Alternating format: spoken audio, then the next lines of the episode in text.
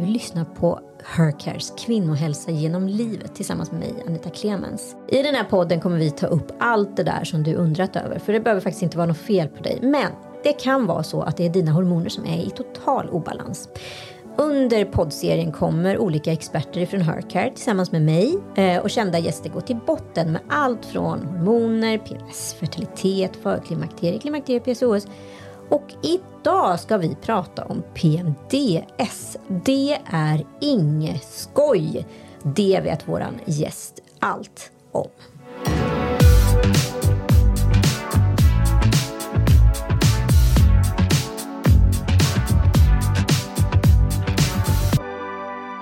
Hur är det? Eller vad säger man Julia? Jag blir nyfiken vart du är i din cykel. Mm. Mm. Vet ni vad? Det är så himla passande för oftast när jag ska göra saker så är det inte liksom, alltså det, då kanske man är så här bra i sin cykel. Och så har man, jag vet inte, förträngt.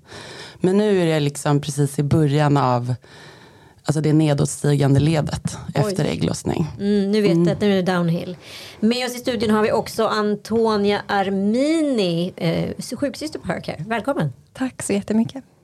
Men Julia Fri, mm. eh, men hur påverkar det här ditt liv liksom som musiker? Det måste ju vara jättespeciellt. Nej men det är fruktansvärt. Eller är det till och med att det är kreativt? liksom, äh. Eller är det till och med så att det är kreativt fruktbart ibland? Alltså i, i mitt yrke just att stå på scen passar det jättedåligt. Alltså jag har jobbat flera år mot att inte kanske behöva stå på scen så här jättemycket utan kunna lägga schemat ut efter min cykel. Jag lägger också liksom eh, att vara med män eh, utifrån min cykel. Eh, jag måste sova typ tio timmar eh, två veckor i månaden annars blir jag sinnessjuk. Alltså jag planerar allt utefter ja, från ägglossning till mens i princip. Men vad säger du om det? Jag vill göra en kommentar direkt här Antonija. Det här, säger, det här förespråkar väl du? Ja, alltså jag tänker att det är bra att du har liksom förstått det här. Att du kan leva cykliskt. Att man, att man faktiskt kan ordna både dejter och till exempel arbetssituationer. Mm.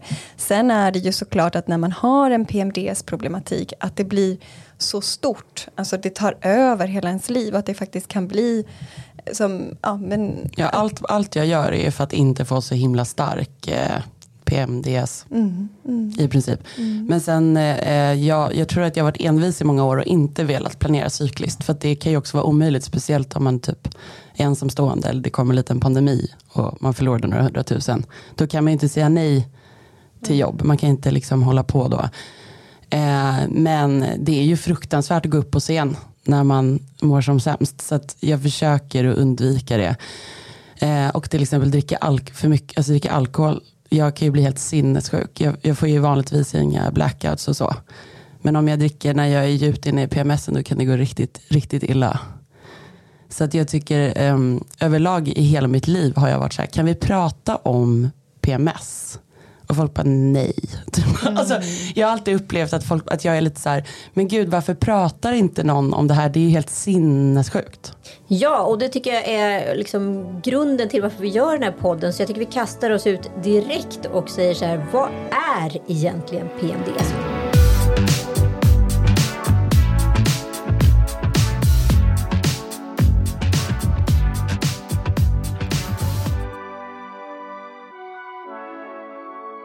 Ja, men Antonia, nu är det väl många som undrar, vad är egentligen PMDS? Mm, PMDS betyder ju premenstruellt dysforiskt syndrom.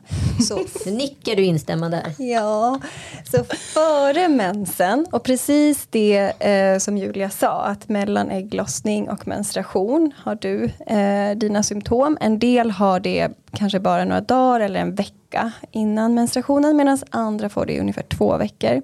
Men det ska alltid ligga i den här fasen för att vara en PMDS. D står ju för dysfori. Och om man liksom översätter det ordet så betyder det svår att bära. Och inom medicinska sammanhang så är en dysfori alltså en svårare grad av någonting. Och syndrom är att man har flera symptom som pekar på samma grundorsak. Så att en väldigt svår, grav, allvarlig PMS är PMDS. Mm, känner du igen dig? Ja, och eh, en stor anledning till att jag vill vara med här idag, för jag tänker att det finns ju vuxna kvinnor och unga kvinnor som går runt, alltså jag blev ju nästan diagnostiserad med bipolaritet när jag var 18 till exempel. Och då visste inte jag vad PMS var knappt. Alltså att det kunde, att det var så, kunde vara så pass allvarligt att man blev suicidal, liksom, vilket jag blir. Eh, och så att många människor som lever med depression och andra diagnoser upptäcker ju inte det här eh, i tid. Kanske tror att så här, jag kanske vill dö. Mm. För att du kanske mm, är jättedeprimerad och då blir det inte så stor skillnad när PMSen slår till. Eh, så. Men vad är det för skillnad då på PMDS och PMS? För det låter ju som att det är i gränslandet men ändå mm. någon, lite viktning. Vi ser ju oftast att det är samma grundorsak bakom PMSen och PMDSen men hos en del så blir det en mycket allvarligare och svårare form. Det finns siffror på ungefär 3-5 procent. Det är alltid svårt och det finns nästan alltid ett mörkertal. Men just det här suicidala, extremt mörka vecka. Det är det man ser oftast hos en PMDS. Och för att få den typen av diagnos så handlar det också om att man ska ha till exempel ja, men minst fem symptom. Det finns vissa kriterier som man ska fylla upp då. Och det första man gör när man sätter en sån här diagnos det är ju att man börjar med en kartläggning så att man ser då vilka symptom och när kommer de. Och det du säger Julia, det är ju så eh, faktiskt så hemskt att det här är en diagnos som ligger liksom lite längst ner i lådan. Så att man tar upp bipolaritet först. Mm. Och depression och alla andra de här. Sen är det ju svårt för att till exempel en depression kan ju bli förvärrad cykliskt. Så du kan ha en egentlig depression då mår man aldrig riktigt bra någonstans i cykeln. Men sen blir det ändå lite värre under mm. perioden mellan ägglossning och menstruation. Så att de går ju liksom in lite i varandra. Mm. Men i PMDS då mår man ju bra den här veckan. Mellan. Ja, gud ja. ja. Mm. Men hur har det varit för dig då? Eh, nej men nu är jag ju 35 och har fått barn och allting och gått igenom diverse. ADHD och bipolaritet är ju besläktade med varandra. För det är liksom skillnaden är väl att det är eh, ADHD, då är man under en hel dag upp och ner hela tiden. Och bipolär, då är det ju långa sjok och så vidare. Så nu har jag fått min ADHD-diagnos, eh, medicin och eh, jo, men idag mår jag ju bra överlag för jag tar hand om mig. Men det som du sa förut också att hela min månad går ju också ut på att så här, dämpa mina symptom.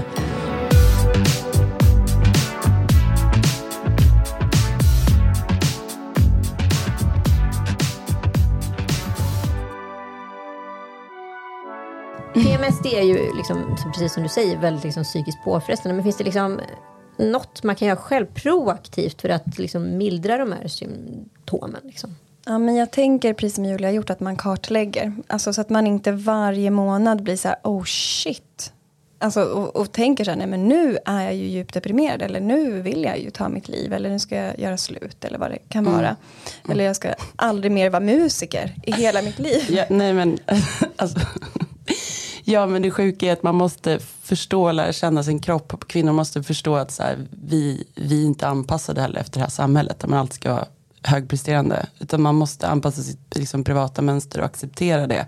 Men liksom, det jag har lärt mig är så här, jag blir sinnessjuk. Jag tycker det är obehagligt när det händer för att jag blir en annan person idag. Eftersom jag är frisk i övrigt så blir kontrasten nästan ännu jobbigare idag. Jag är jättetacksam att jag mår bra. Men jag blir psykiskt sjuk. Alltså jag hatar män. Jag, jag hatar män. Alltså jag kan liksom egentligen typ inte vara ihop med någon. Jag, slut, alltså jag bor inte ihop med någon om, om, om jag är ihop. För att män förstår aldrig när man säger så här, jag kan inte ses idag. Oh, men då kan jag bara hålla om dig lite och ge dig lite glass. Då vill jag döda dem. Alltså så. Jag blir liksom aggressiv, jag blir jättetrött, jag hatar mig själv. Jag vill ta livet av mig. Bara på så här, det kan gå på en dag. Men har, har, hur, liksom, hur långt i de processerna har du kommit? Liksom? hur tänker du då? Ja, men, alltså, så här, är, har man skrivit liksom avskedsbrev eller är det liksom? Aha, man... Nej men eh, det hade nog, alltså när jag var ung och deprimerad i övrigt hade det nog kunnat gå eh, så pass långt att man tog livet av sig. Det är ju eh, fruktansvärt. Men idag som vuxen så vet jag, jag känner mig sinnessjuk på riktigt jag mår dåligt på riktigt, kroppen slutar, så här, man blir, ja, allt blir men dåligt. Men nu kan du adressera det? Liksom. Nej men nu är jag så här, Julia det här är inte dina känslor. Och så KBT man hjärnet, men det tar ju för många, tog många år för mig att KBT mig själv. Mm. Det är ju en svår eh, diagnos om man ska titta på det ur det perspektivet. Att det, tar, eh, att det krävs så pass mycket självrannsakan och egen förståelse och att man ska vara med då, att man verkligen ska ha koll på sin menstruation. Att den här cykliska mm. förhållandet till det blir så viktigt och att man då får se det lite som att ja, men en diabetiker den klarar sig inte utan sitt insulin. Okej, jag klarar mig inte utan att, att veta och förstå och jobba då proaktivt. Jag mm. kanske inte kan eh, stressa lika mycket eller jag kan inte slarva lika mycket kring till exempel min kost och min träning och mitt livsupplägg. Jag behöver mina timmar sömn. Och egen tid. Och egen tid. ja. Nej, man kan ju bli aggressiv mot, om man har mycket folk runt sig. Och så här. Det märker jag stor skillnad nu när jag är frisk. Liksom, som jag sa förut, att jag, jag, jag identifierar mig inte med liksom, mina svåra så, utan jag, är väl, jag älskar mitt liv. Liksom. Men som sagt då blir det ännu tydligare med det där. Så nu har jag ju accepterat att så här, jag, nu dricker jag kaffe för jag vill festa till det lite. Men jag har slutat dricka kaffe. Och jag har innan druckit ungefär 10 koppar svart per dag i mitt liv. För att jag också har ADHD och kan dricka det 22.00 och sen sova. Men nu är det ju då inget kaffe, det är viktigt att röra på sig lite varje dag under PMSen fast man typ inte orkar röra sig. Jag äter nästan inget socker, jag äter inga snabba kolhydrater. Och försöker inte bli så ätstörd av det vilket också är en utmaning.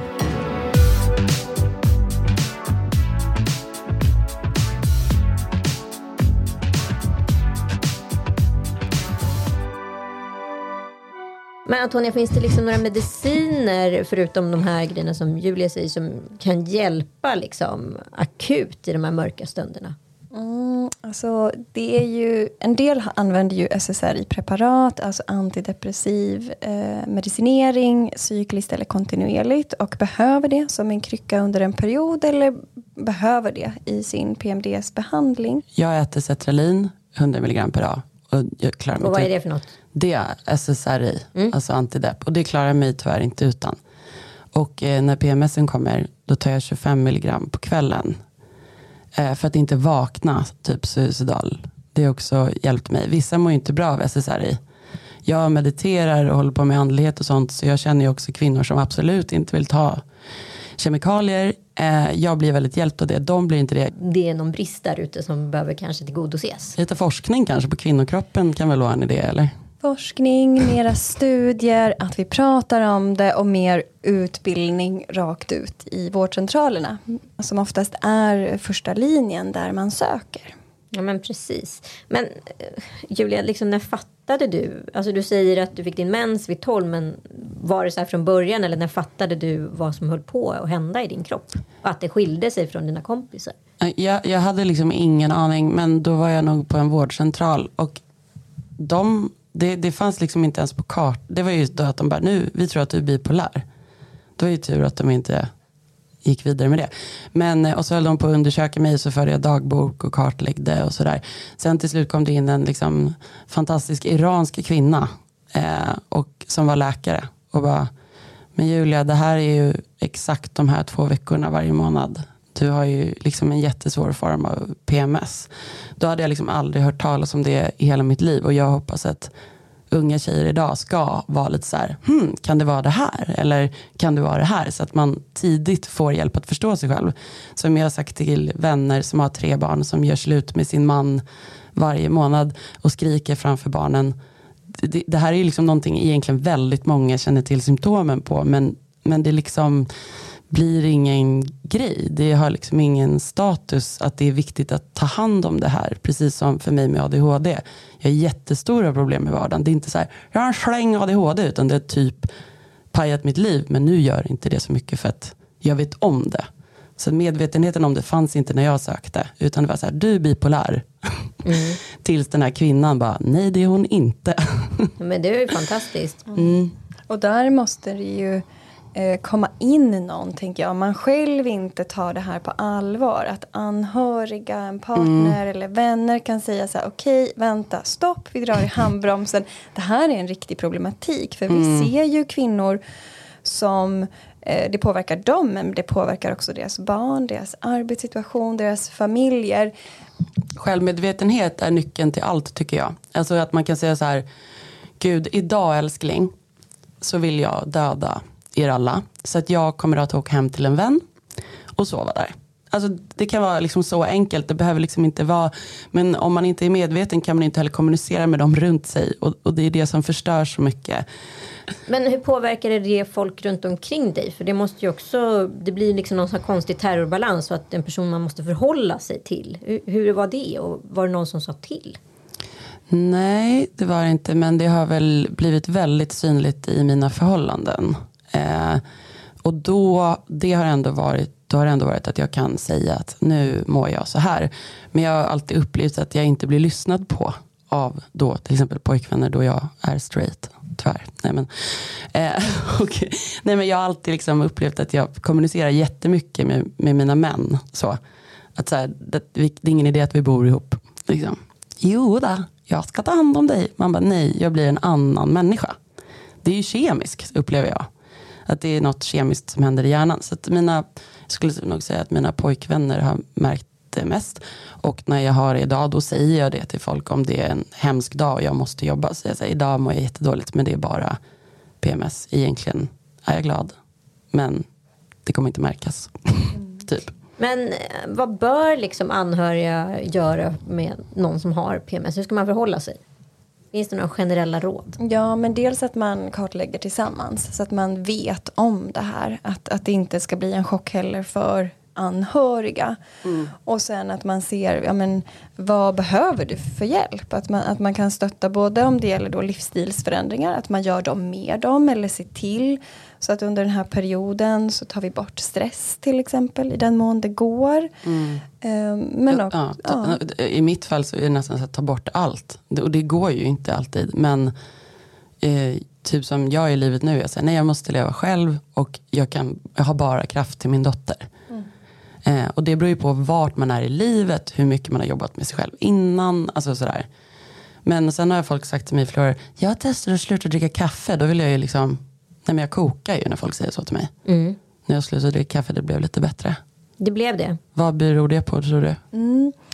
Vi vet inte riktigt helt. Um, exakt själva mekanismen bakom det. Och det, återigen, det finns inga tydliga studier. Det är ingen som Nej. har tyckt att det varit jättespännande att se på relationen mellan kaffe och PMS. Nej. Vilket är väldigt spännande. Så Va? Den, den forskningen eh, eftersöker vi. Men man kan ju tänka så att när vi dricker koffein, när vi får i oss, det kan ju också vara svart te och mm. andra mm. liksom, sportdrycker, energidrycker. Mm. Att eh, vi ökar ju nivån av stresshormoner i kroppen. Mm. mm. Och det är ju inte så att kroppen särskiljer mellan det som du stoppar i dig eller det den skapar själv. Så det blir ju en, en egen form av stress. Vilket i sig då har en negativ effekt på dina könshormoner och på dina signalsubstanser. Sen är ju också koffein det är vätskedrivande, mm. det ger också en viss typ av eh, mättnad.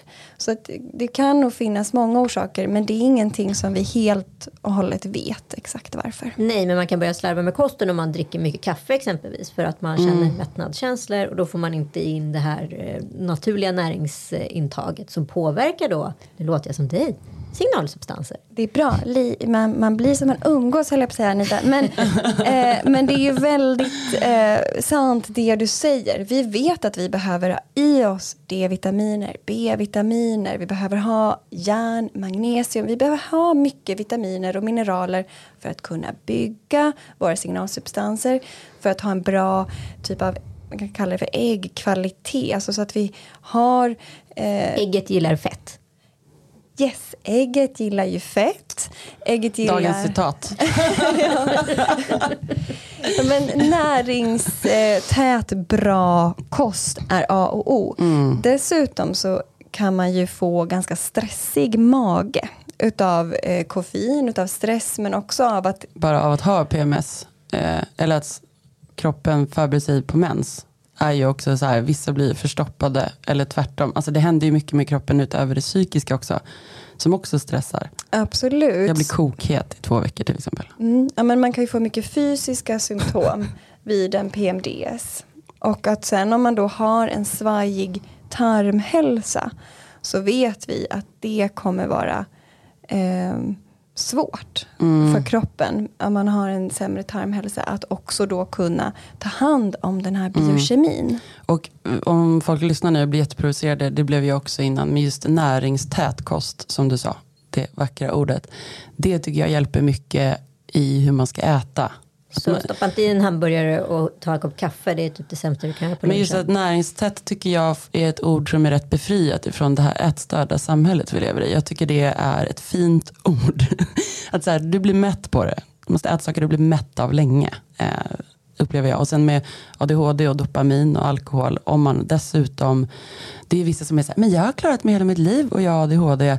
Men de blir också jättehjälpta av självkännedomen kontra till exempel den kvinnliga psyken.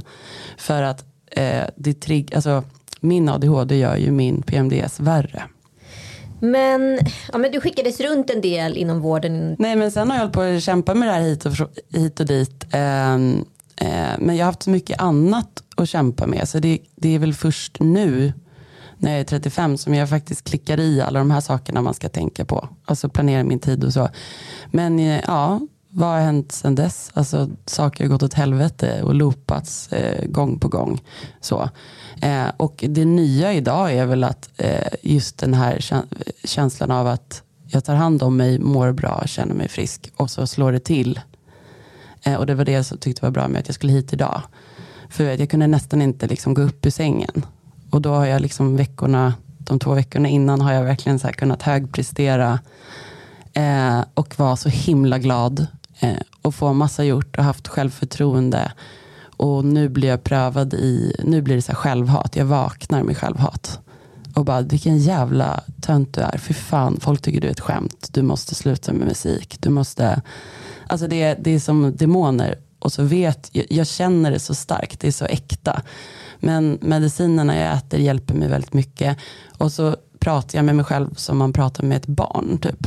Det är så här, Julia, nu har du PMS. Det här är inte riktiga känslor och tankar. Nu går du in i badrummet. Så, så det tar liksom ett steg i taget hela dagen.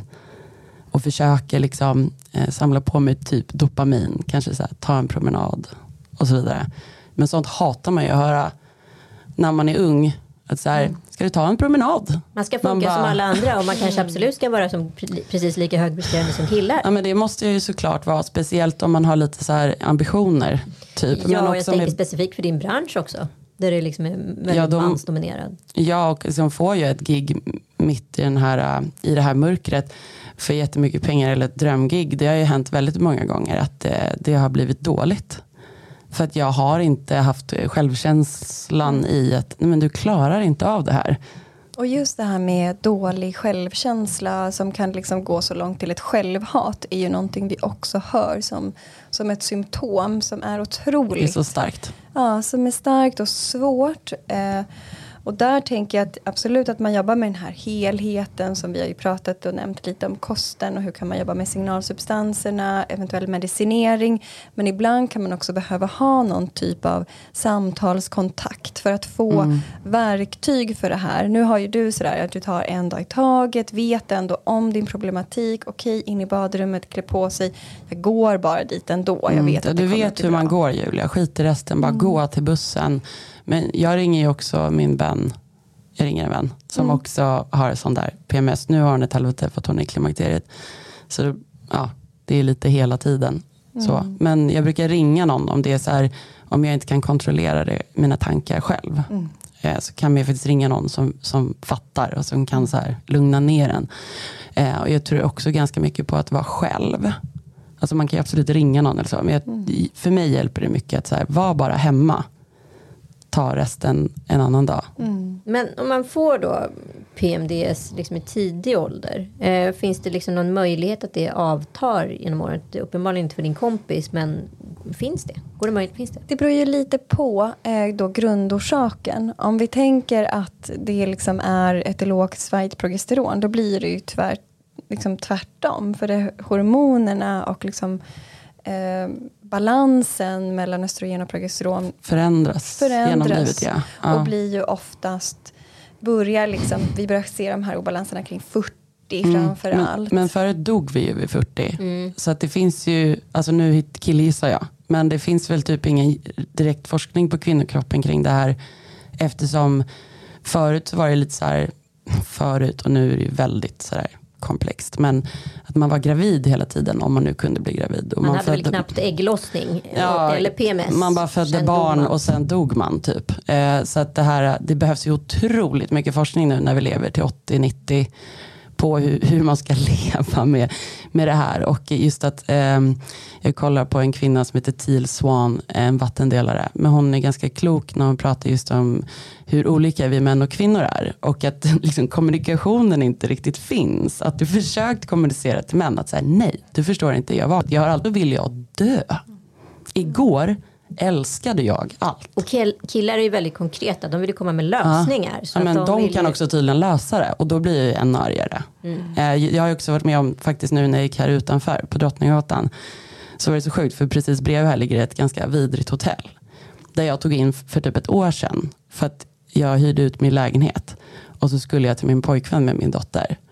Men jag hade så mycket PMS och han hade gjort något. Alltså du vet, förstod inte eller vad det nu var. Och då var jag så här, men jag kan inte åka till honom med min dotter. För då kommer mitt humör gå ut över min dotter. Så då tog jag in på ett hotell här utanför. Bara för att så här, jag, det här kommer bli så dåligt. Och så hade vi en jättemysig sleepover på ett vidrigt hotell istället, jag och min dotter. Så liksom, Perfekt. Men det hade jag inte gjort för flera år sedan för då hade ju killen varit så här, kom så tar jag hand om dig. Man bara nej, alltså du kan inte ta hand om mig. Så lite hopp då, att även om det hormonella kanske inte blir bättre med åren och när vi närmar oss för klimakteriet, klimakteriet så är det ju någon typ av självinsikt eller mognad som förhoppningsvis då väcks eller som gör det. Som förhoppningsvis lär, börjar i tid. Ja, och att man får kunskap i tid, att man lär känna sig själv och att man också då får kunskap om hur man kan leva för att stötta sin biokemiska verklighet? Jag tror tvärtom, eller tvärtom. Jag, jag tror så här att om, om vi människor skulle leva utifrån att vi är människor eh, och med naturen och så vidare. Det betyder inte att man måste sitta i skogen och trumma. Så. Men om man så här, levde utifrån, jag är kvinna. Jag kan inte leva i andras eh, processer. Utan då tror jag att det här inte skulle vara ett lika stort eh, psykiskt problem eller skambelagt. Liksom.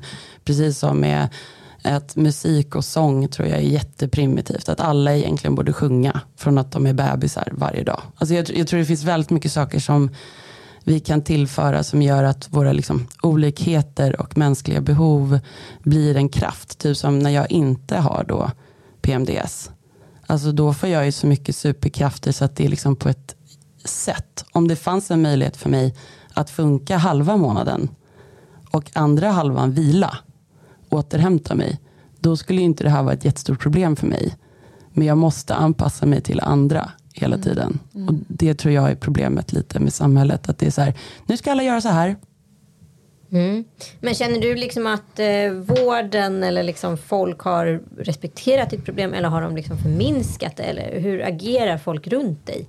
Uh, jag har alltid upplevt att, att folk inte riktigt förstår allvaret. Alltså hur dåligt jag mår när jag mår sådär. Eh, och so be it. Alltså jag har ju inte cancer. Så det är väl samma sak med, alltså just som du sa med diabetes och så. Man får ju också se det lite som att så här, det här är något som jag har fått i mitt liv och det är ingenting som kommer döda mig. Och liksom vara tacksam för att man vet om det. Förminska tror jag eh, har varit eh, majoriteten även när man är väldigt kommunikativ som jag är. Och i vården har det varit mer så här, ah, ja men det finns, det finns inget att göra mot det här eh, du kan äta lite mer Cetralin typ. Och jag, men jag kan inte öka mer på min Cetralin för att då kommer alltså vet, jag kan inte ens gråta till en dokumentär längre för att jag är så medicinerad.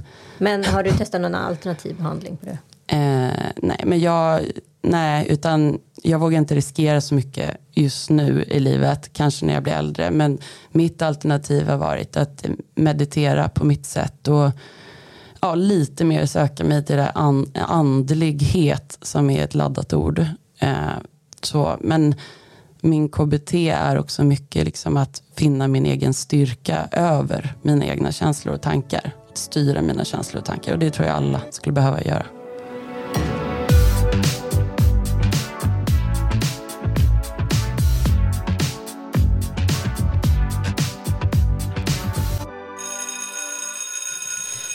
Mår du? Huvudvärk? Gråtmild?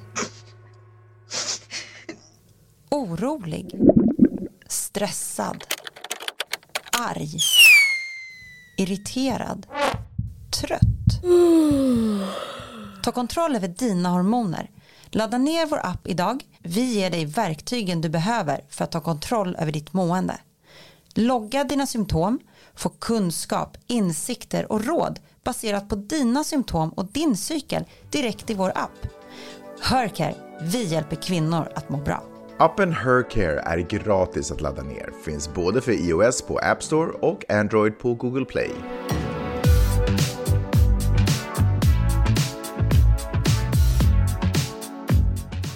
Men eh, finns det behandlingar som har visat sig funka som inte är liksom antidepp?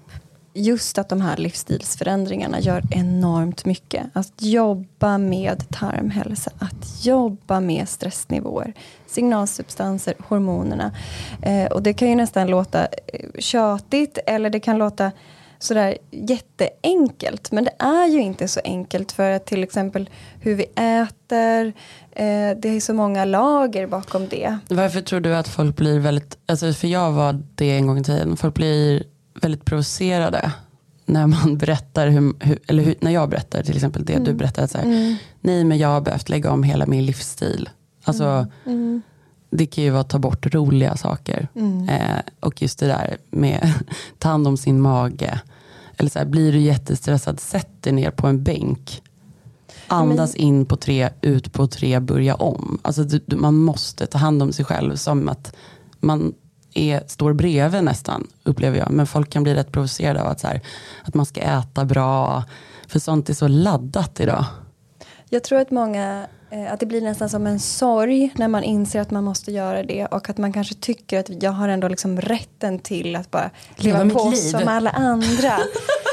Och där, men där tror jag att man måste ta det här på allvar och återigen göra ja. någon typ av liknelse med en sjukdom som är mer så här ja. vedertagen som diabetes. Det är ju ingen som säger så här, nej men det är klart du inte har diabetes, strunta och ta ditt insulin. Eller här, ät 25 kanelbullar. Det Kör. gör man ju inte. Man respekterar ju den här diabetikern. Men ja. det är ju inte kanske samma respekt man får när man säger att man har en PMDS. Mm. Eh, men det är ju det man måste få. Och det är det vi måste få liksom, mm. eh, prata om det här men också se att okej okay, jag måste göra mitt liv mm. hållbart. Ja, men, okej, okay, men om man mår skit nu då? Var ska man söka vård och var ska man vända sig? Hur ska man göra? Eh, det, det är på lite ser, ålder kanske?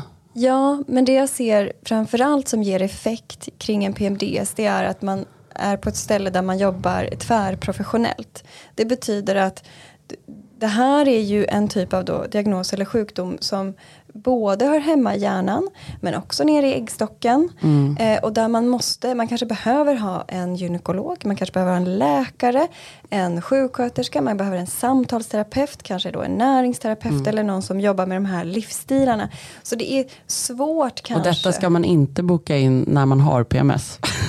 Nej, Nej. Man, får, man får planera in så här eh, när man mår bra. Att så här, hur ska jag göra om en vecka när jag, när jag är en annan person? Typ.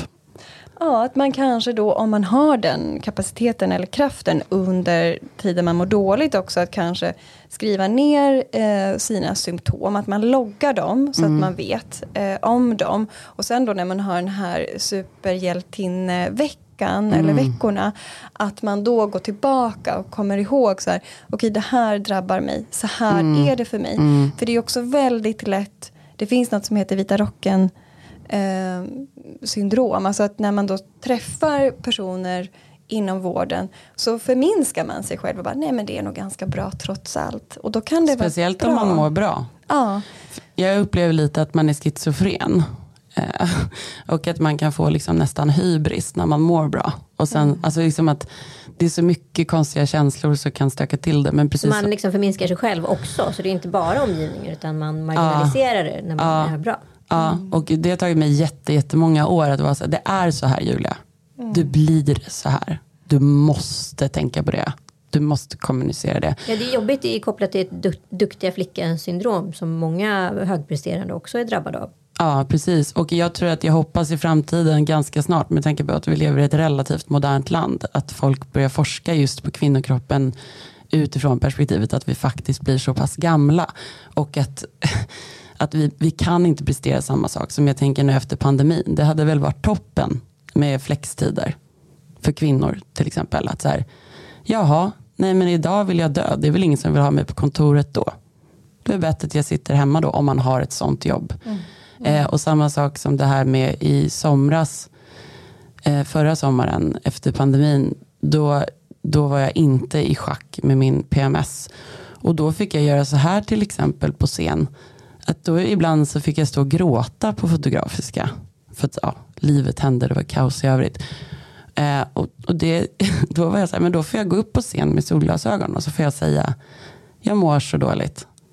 Och, och acceptera, jag kan inte vara lika bra som jag brukar vara. Och så säger jag det till publiken. Då För, måste du väl få ett jättestöd? Jättestöd får man då. Mm. Alltså otroligt. Typ att så här, jag har scenskräck nu. För att många, jag är väldigt extrovert men jag är också superintrovert. Eh, och folk har väldigt lite förståelse för de, de, den typen av kontraster. Så jag hoppas att eh, PMDS och sånt alltså, blir superkänt. För det är halva samhället som, vissa blir inte drabbade över alls. Precis som att vissa är gravida och bara, jag besteg Mount Everest och hade ett glow. Och vissa eh, kanske hade migrän nio månader och ville dö. Och ångrade att de ens blev gravida. Mm. Så liksom förståelsen för liksom hormonell balans etc. hoppas jag på.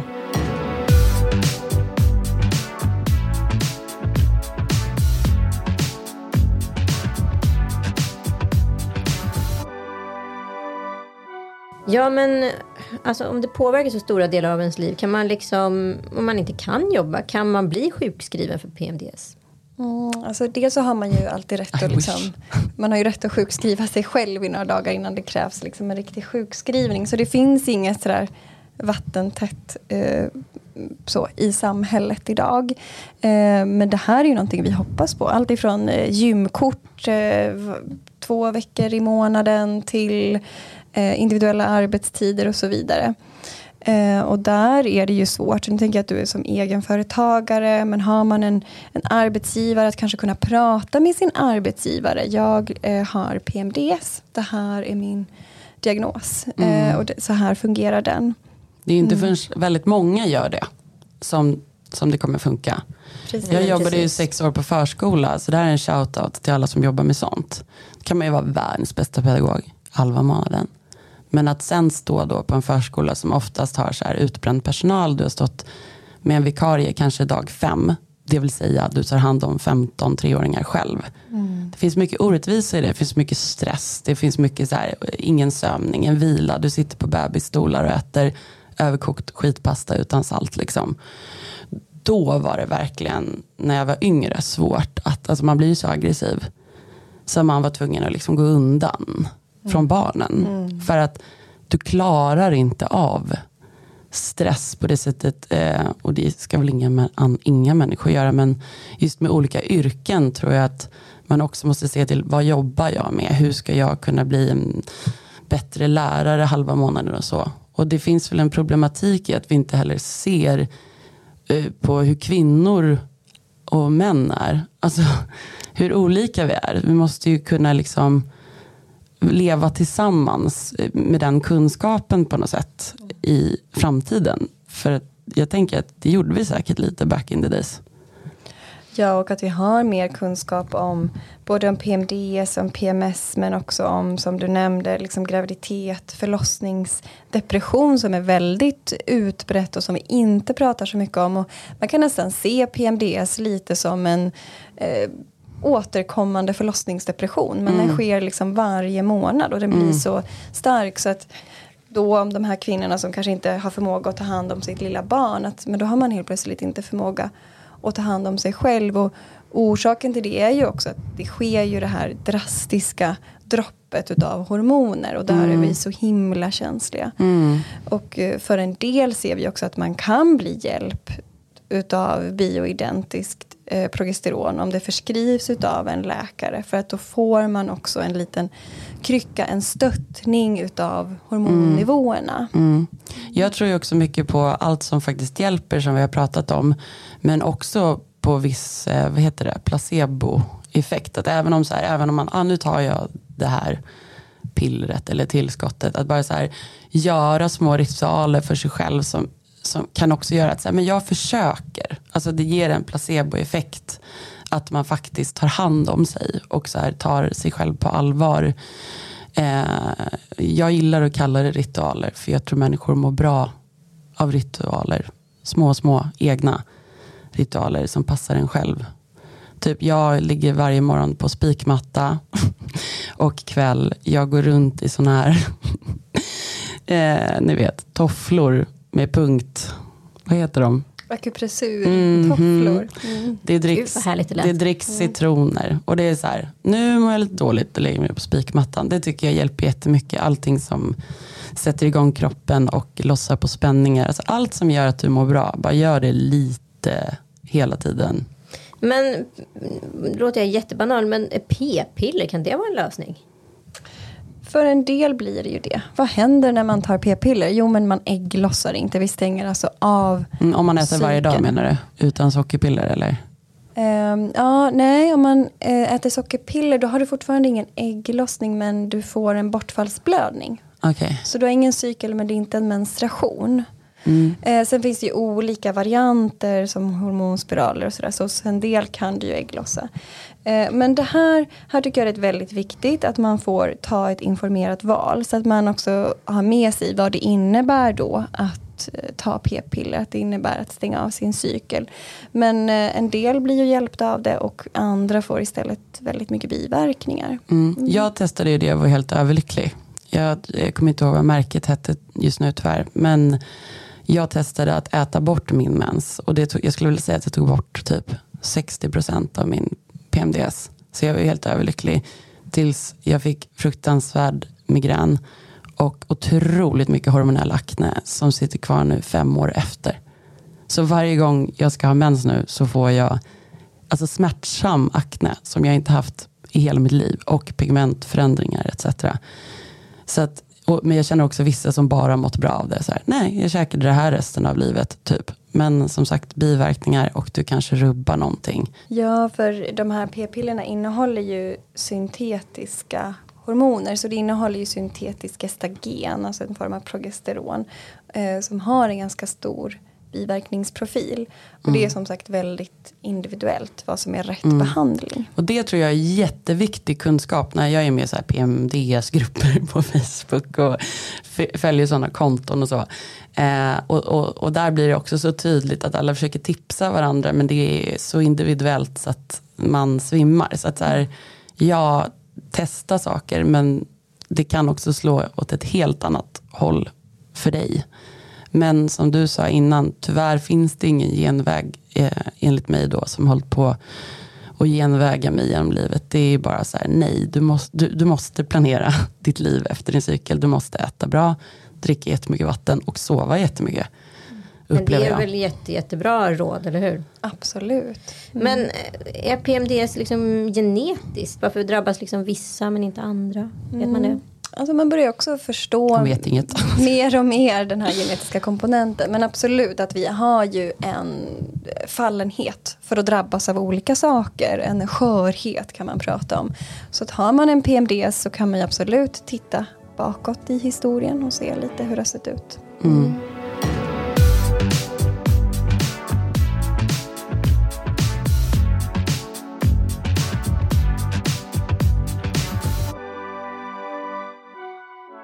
Kan PMS eller PMDS påverka fertiliteten?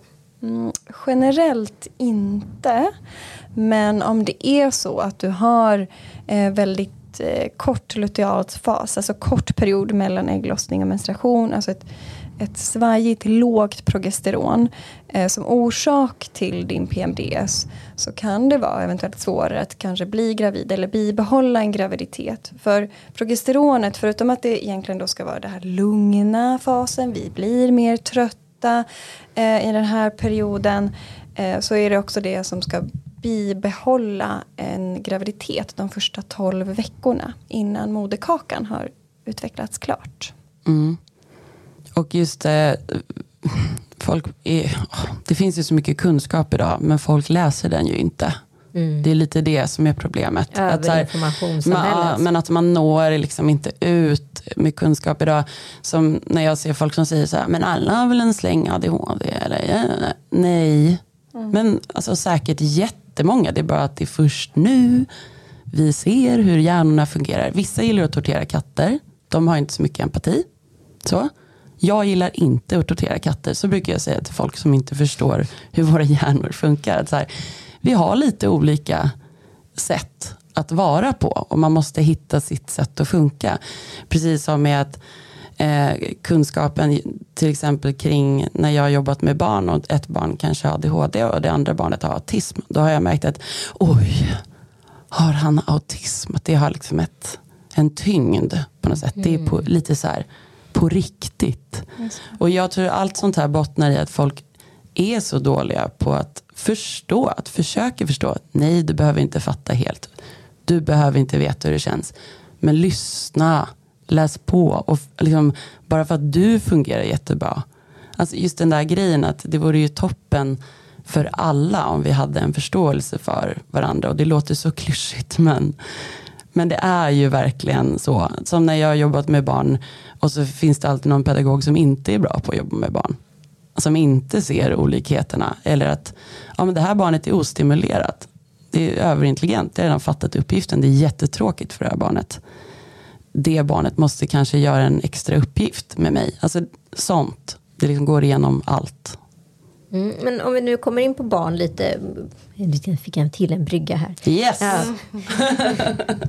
Kan det bli värre eller bättre utav en graviditet? Mm, det är också väldigt olika. En del eh, då som har PMD, som vi börjar där, mår ju väldigt bra under sin graviditet. De tycker ju att det här är liksom bästa tiden i livet för då har man inte de här svängningarna utav hormonerna. Så att PMDSen försvinner ju oftast då. Sen kan det ju finnas hyperemesis, att man mår illa eller andra saker som gör att man mår dåligt under graviditeten. Sen efteråt så beror det ju på. En del kanske får näringsbrister, sömnlöshet, tar inte så mycket hand om sig själv. Det kanske var en svår start på det här föräldralivet. Då kanske man får en förvärrad PMDS. Den här egentiden. Mm. Att liksom kunna då ta hand om sig själv för att mm. kunna hålla eh, ja, det går ju inte. i schack. Den kanske försvinner. Mm. Medan en andra faktiskt upplever, vi ser också folk som faktiskt mår bättre efter att man, man mm. får barn. Så det, det slår lite olika.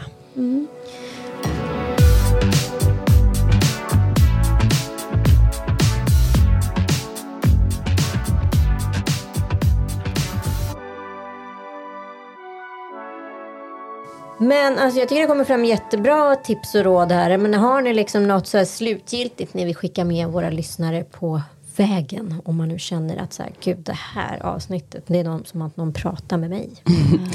Eh, jag, jag, jag, tänker att det är det viktigaste är att tänka att så här, det är bara du själv som kan förstå din egen PMDS eftersom det är så individuellt. Och liksom är det på en plats i livet så som jag har varit till exempel där det är så här, men jag kan inte sova. För jag mår så dåligt. Eller jag kan bara sova de här dagarna.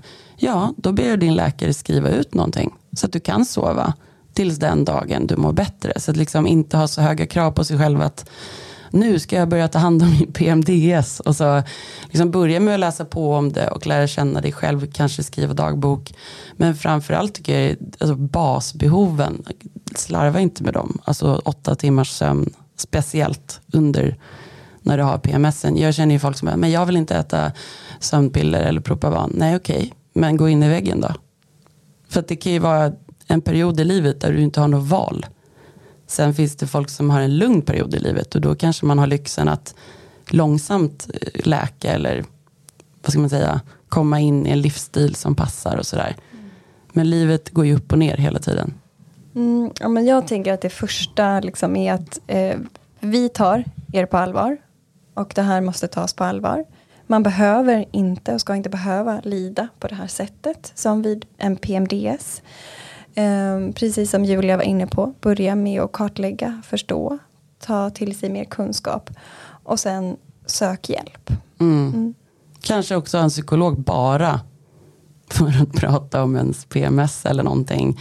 För att om man redan har, eh, jag upplever också att ens trauman eller icke-trauman, problem man redan har förvärras ju under PMS. Så att, så här, att ta hand om helheten låter tråkigt, men det hjälper ju väldigt mycket under PMS. Och kanske acceptera att du kanske inte ska bo ihop med någon, bara för att alla andra gör det. Och du kanske inte alltid ska vara med dina barn när de mår dåligt. Det kanske är roligare för dem att vara hos sin mormor då. Alltså så här, försök att tänka lite mer fritt. Mm. Så. Individanpassad livsstil, individanpassad vård. Precis, och man kanske måste komma upp i en viss ålder för att lite kunna kartlägga sig själv. Men vill man få hjälp med den här kartläggningen så kan man faktiskt ladda ner Hercares app helt gratis. När man kan symptomtracka och så vidare. Om man nu inte tänker att man är bipolär utan kanske är något annat. kanske är kvinna, ja, helt hysterisk. Tack snälla för att ni lyssnat. Vill ni veta mer om Hercare besök hercare.se och vill ni följa mig på Instagram så är det at hercare. Tusen tack, vi hörs om en vecka. Hej då!